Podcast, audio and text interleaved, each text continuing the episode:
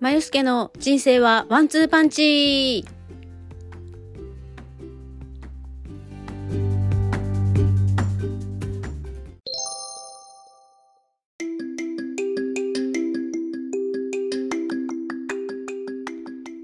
おはようございます。まゆすけです。今週も金曜日の朝やってまいりました。えー今週はですね、水曜日の日に、以前父が介護度見直しの申請をしているってお話してたと思うんですけどそちらの審査会があったそうです。で、えー翌日にはねあの決定した介護度を書類で、えー発送してくださるということで、えー待ってる状態なんですけどもそれよりもいち早くケアマネージャーさんが、えー市役所の方に電話をしてくれて介護度を確認してくださりました。で木曜日の朝早くお電話いただいて、まあ、介護度3が出ましたよということで、えーちょっとね一安心なんですけれどもというのも介護度2では、えー施設に入ってもらった時に、えー13万ぐらいヶ月にかかるんですけどもそこの施設は介護度3になると、えーちょっとまあ割引とか聞いて6万円6万ちょっとぐらいになるそうなんですね。で、えーまあ、それを聞いてねちょっと安心して、えーまあ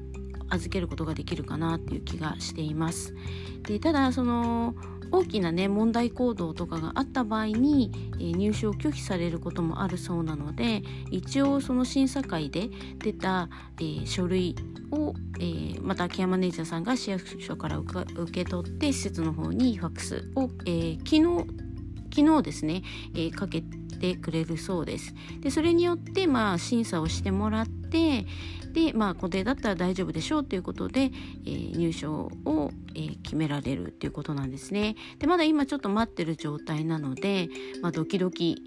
なんですけどもなんとかねうまく入ってもらえるといいかなと思います。でこの介護施設に入れるっていうので最初母の時すごく、まあ、やっぱり悩みました。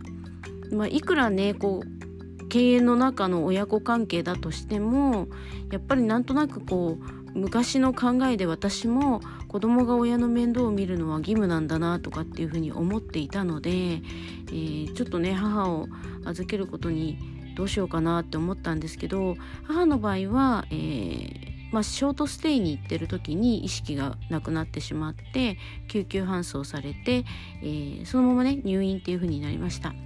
で一時ねあの早く発見されたのでいい治療法があって、えーだいぶね麻痺もほとんど残らずにリハビリの方の病棟に移ったんですけどもそこから、えー私がちょっと先生と退院とかの今後の話をした翌日ですねなんか急変して、えーやっぱりあの病棟の方に戻しますっていう連絡が来てでえー昨日あんな元気だったのになとかちょっと思ったんですけどまあなんか原因がわからないっていうことで、え24時間見守りが必要ですねっていうふうに言われてしまいました。で1日でねそんなに急変するのかなってやっぱしちょっとえー、って思ったんですけどまああの原因がわからないのでね何とも言えなくてで家に帰ってきて24時間私がついていられるかっていうとそれも難しいので、えーケアマネージャーさんと相談して、まあ、いいね施設を見つけてもらって、えーそこに入ってるっていう感じですね。で母はもう去年の8月に入所して、えだいぶねあの落ち着いたかなと思ってたんですけどここ12ヶ月やっぱりなんか調子が悪くなっていてで食欲もガクッと落ちたりとかしてで食欲が落ちるとやっぱり皮膚とかも弱くなるみたいで感染とかもしやすくなんか褥瘡が出てしまってで水曜日ね同じく、え母の、まあ、病院を連れて行くっていうのをやったんですけど今ねちょっと母がその褥瘡の関係で、えー普通の車椅子に座ってるっていうのが難しくて新しいこうなんかリクライニングシート付きのねあの車椅子に変えたんですよね。でそしたら私の車にはねどうしても乗らなくてでまあ施設の方にお願いして、えー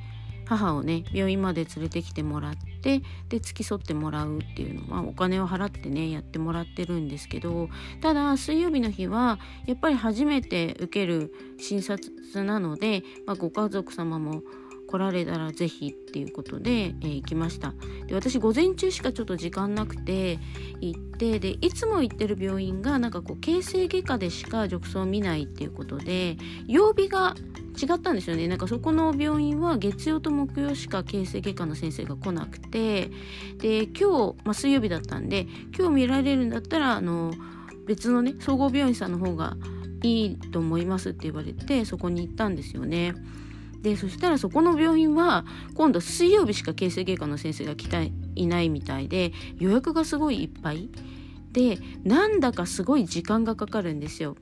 であの予約の方が9人10人ぐらいいらっしゃるので、まあ、そこの隙間で入ってもらうことになりますっていうことだったんですけど私9時半ぐらいにその受付とかいろいろやってで、まあ、12時ちょっと過ぎぐらいが限界だったのでそれまでいたんですけど2時間半ぐらいですよね。2時間半で3人ぐらいしか治療が進んでなくて、まあけまあ、受診がね進んでなくて。でその3人目が私がいる限り多分40分50分ぐらいずっと入りっぱなしみたいな感じで。でこれはちょっともう私もね別の予定行かなきゃいけないので申し訳ないけどって言って、えー、介護看護師看護師じゃない介護士のね方に、えー、お願いして、えー、お金をねこれぐらいあれば足りますかねっていうのでお渡しして、え帰ってきました。で結局あのまあ、幹部をね、えー、レーザーみたいので焼いてもらってで、えっと、以前ね皮膚科でもらった薬と同じものを処方されてで1ヶ月ぐらいして様子を見させてくださいということだったみたいなんでで、まあ、1ヶ月の方の方は施設の方の都合で行ってもらうことにしました。うんであのちょっとねあの時間がやっぱりすごいかかるのであの私が行ける時は、まあ、なるべく行こうとは思ってるんですけど介護施設の方も結構時間かかるとちょっと大変なのかなというふうに思ったりとかして、まあ、これからどうしていくのがベストかなっていうのをねちょっと考えてます。で母もすごくこう何て言うんですかねあの痩せて小さくなってしまってであの結構ね介護施設に入ると1年ぐらいがこう第一ピークで1年ぐらいで亡くなってしまう方が多いっていうふうに聞いていてでもしかしたらちょっとやばいのかなっていうふうにね思ったりもしてます。うーん。ちょっとねちょうど金曜日の日におじが亡くなって母の弟なんですけれどもあのやっぱり介護施設1年半ぐらい入って亡くなったらしいんですよね。まあ、それについてのね話もちょっとあったんですけどまああの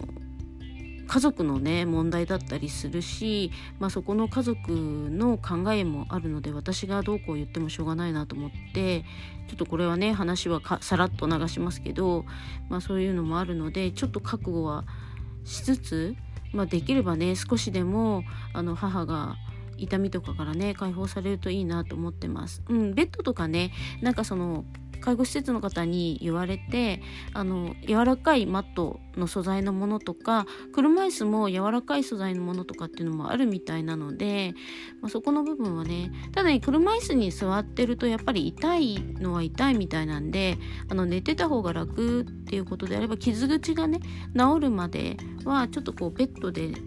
あのいる生活をちょっと増やしてもらってお食事の時に、まあ、車椅子に乗るぐらいにしてはどうかっていうあの、まあ、介護士さんとケアマネージャーさんのお話もあるので、まあ、そこはねあの母にとってベストと介護士の方がやっていてベストがうまく合うところをやってもらうのがいいのかなと思ってます。ね、私がなんかこういやそれお金かかるからダメですとかっていうのもなんか違うなと思っていてであの値上がりしてもまあ1,000円ぐらいのもんなんですよね。で1,000円ぐらい毎月って言ったら結構大きいですけどでもそれで少しでもね母が快適に過ごせるんだったらそれでもいいかなってちょっと思ってます。ね。で父の方も、まあ、介護施設ね入ってもらって、えー、そうするとね意外となんかこう男の人とかってプライド高いから割とこう、まあ、最初のうちはねおとなしく過ごしてくれるんじゃないかなと思ってます。うん難しいですけどね。最近ねデイサービスとかでもなんか自分の顔を通すために声を荒げることも増えてるみたいでで、まあ、そこはちょっとうまくね連携取りながらかなと思ってるんですけどね。ただなんかその介護さん出て施設に入れるかもって思った時にあのすごく気持ちが楽になったっていうかこれでもうちょっとねあの家中毎日2度3度とトイレ掃除や手すりを拭きまくる生活からなくなるなとか父がやっぱりこうトイレね失敗して汚れたものを部屋とかに隠しちゃったりするんですよね。でも部屋とかすごい匂いだったりするのを、まあ、よあの解放してねちょっと掃除をしっかりしてで父とか母のもう着ないだろうなって服とかあともうね本当に物置とかに父がなんかやたら変なものを買ってあの置いてるものとかあってそれも買取業者さんとか入ってもらって全部捨て捨てるっていうかね買い取ってもらったりあと買い取ってもらえないものは、えー、捨ててしまおうかなってちょっと思ってます。うんもうね身軽になりたいですね。ただねまあそれがしばらくあると思うんですよ。で庭の木とかも多分業者さん頼んでえー、伐採してもらったりとかすると1本大きい木だと9,000円ぐらいからみたいででちっちゃい木でも5,000円ぐらいかかるんですよね。でうち結構庭木がいっぱいあってでそれもまあ、弟とかに頼んであの1年計画ぐらいでちょびっとずつ処理してってもらおうかなってちょっとね思ってたりしますうん業者さんに入ってもらおうって最初思ったんですよでもやっぱりこれからいくらかかるかわからないしあのなるべくね経費を抑えられるところを抑えていこうかなと思ってます。で、先に、えっと、父とかいなくなったら買取業者さんとかにお話しして、買い取れるものはどんどん買い取ってもらって、で、そこでお金が出ればそれを、まあ、ちょっと庭のね剪定とかあのそういう伐採とかにも回せるかなと思ってるんですけどまあねたかだか売れても1,000円2,000円ぐらいかなとも思ってたりするので、まあ、そこはちょっと弟とね相談していこうかなと思います。でこれが結構全て終わるとあの第一波のこう抜け殻に一瞬なるんだろうなってちょっと思ってます。っていうのはもうここ3年ぐらい母と父の介護をずっとやっていてあの自分の時間がねどうも思い通りなかったりあのどうしてもあの出かけたい時はちょっと近所のいとこにちょびっと様子見てねって言って、まあ、鍵もね預けてあるので様子見てねとか言ってあの行ったりとかはねしてたんですけど、まあ、いとこの奥さんとかもすごくあの理解してくれてたまには息抜き必要だか行っておいでよとか言ってくれたりとかするので、まあ、ちょっとね親友と遊びに行ったりとかできたんですけどでもそうは言ってもねあのなんか頭をよぎるんですよね。今ぐらいになんか火とか使ってないかなとかまた冷蔵庫開けっぱなしじゃないかなとかねお湯出しっぱなしじゃないかなとかあとなんかこう目的のためにはあのよちよち歩きでどこまでも行ってしまったりするんですよね。であの目的が終わると結局あの目的終わっちゃうともうそこで終了になるわけででなんかもう疲れてそこのところになんかこうシルバーカーに座ってぼーっとしてたりとかすることもあるみたいででいとこが探しに行ってくれたり私が探しに行って連れ帰ってくるとかっていうのも時々ねもう1年に3回ぐらいあってそれもねちょっといつ作動するか分かんなかったりあとまあ本人は割とあの、なんていうんですかね、私に言う時はもうこんなに足が辛くて、あの、大変なのにお前はそういうことをするのかみたいな感じで言うんですけど、でもなんか私とかいないと、なんか昔のように動けると思ってしまうのか、なんかこう軽めの三脚ってまあ家の中で電球変えたりする時にあるんですけど、それに乗っかって、なんか電球変えようとしてみて、あのシェード外して落として破壊したりとか、そういうのもあったり。で、それはね別にもう壊したものは、まあ買い替えればいいんですけど、あの、もしそれでね、よろけて、あの、その三脚から落ちて、なんかこうベッドの角とかなんか家具の角とか頭ぶつけたりとかして、それって私がいないから気づかないんですよね。うん、でそれで何かね大きい大ごとになったら怖いなとかっていうのがちょっとこうよぎったりとかしてで本当の意味でちょっと楽しめなかったりとかするしなんかその自分がこう、まあ、親友とかと遊んでたりなんかこうそうじゃなくっても一人で車で逃亡したりする時あるんですよ。で家が見えるところで、まあ、ちょっと火事とかね怖いんで家が見えるところで車の中でちょっとこう明るいとね本読んだりとかあの車止めてしてたりとかもしたんですけどあのそれもねなんかちょっと罪悪感があったりするんですよ。なんかこう申し訳ないなとかね。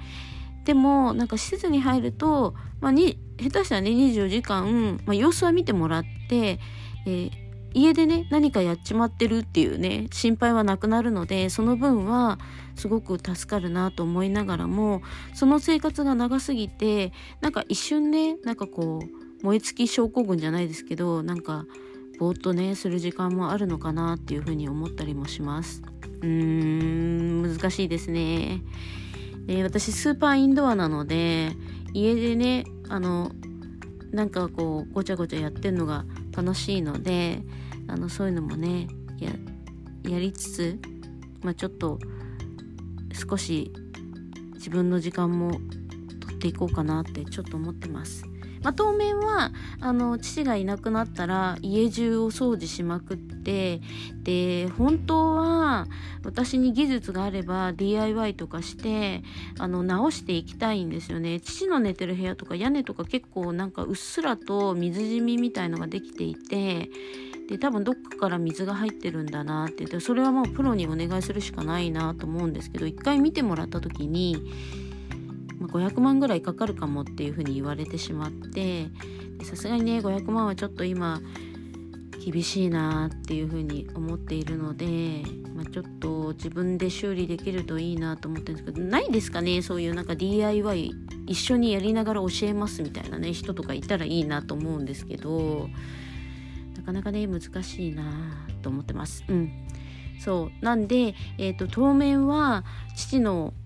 介護施設に入所できるかできないかっていうのと、まあ、できなかったとしても何かうまくねその父が家にいる時間を減らす方法はないかなっていうのと、まあ、それにはお金が見合わないといけないんですけど、うん、ちょっとねあのいろいろと心配なので観察ねしていきたいなと思ってます。はい、ということで今日はねあの知の介護度3出ました。よかったっていうね感想とともに、まあ、まあ母の現状とあの介護してるとやっぱりなんとなくこう昔の考えで親の面倒を子が見るのは義務であの仕方がないことっていうふうに思い込んでいたのをこう外すことって大事だなっていうふうに思っていたりします。で毎回ねこの話をする時にあのこの日本中もしくは世界中とかで介護とかしていてちょっと苦しいなって思ってる方やっぱりねなんかねケアマネージャーさんとかその施設の方とかあのこう馬が合うじゃないですけど気持ちを汲んでくれる方と出会うのってすごく大事だなと思います。うん、でケアマネージャーさんってあの包括センターに自分のね地域の包括センターを調べて相談するとあの本当にね何度も変えたりとかできできるお互いになんかこの人だったら信用できるなとかねそういう方を探すことはできます。でその方にあの出会うだけですごくあの楽になる部分も多いのでね是非そういうのをね相談どんどんしてください。SOS をねたくさん出すってすごい大事だと思います。で合わせて病院もやっぱりね馬の合う先生とかあの病院の雰囲気受付の方とかあるのであの私がねこの間水曜日行ったところは地域でも結構有名なお医者様です私みたいなところなんですよね。あの患者さんがあの来て当然みたいなところであの今患者もね選べる時代になっているのであの本当もうちょっとここダメだなと思ったらあの変えるのすぐに変えるのいいと思いますそこによって、まあ、初診料もう一回かかっちゃうとかになったとしてもあの全然いいと思うのであのどんどん変えていいと思います。うん、で介護されてる方がまずあのやっぱりあの気持ちがね落ち着くようにならないとあの本当辛いですね。あの私本当ここ母が入所してからの父の荒れようがひどくてあの、まあ、その分ね母のこと心配してるんだろうなとは思うんですけどそれでもやっぱりちょっとあの家族的には勘弁してよって思うこともいっぱいあってあのそういうのもねちょっとあのできればね軽減できるように皆さんもそれから周りにもしそういう介護されてる方がいたらねあの手助けしろとは言わないですけどちょっと理解してあげる。あのまあ話したそうだったら話だけ聞く。で、それに聞いたことに対して助言はあんまりしない方がいいと思います。助言っていうかなんていうかな。まっとうなことを言われてもね、受け入れられない時もあるので、あ、そうなんだ、そうなんだっていう風に聞いてあげるだけで十分かなと思います。はい。ということで、皆様のこの週末もね、えー、うちの方、今週、来週はもう30度超えの日が続くみたいなので、これからどんどん暑くなってきます。えー、水分とかね、取りながら、えー、お過ごしいただけるといいかなと思います。では、また来週。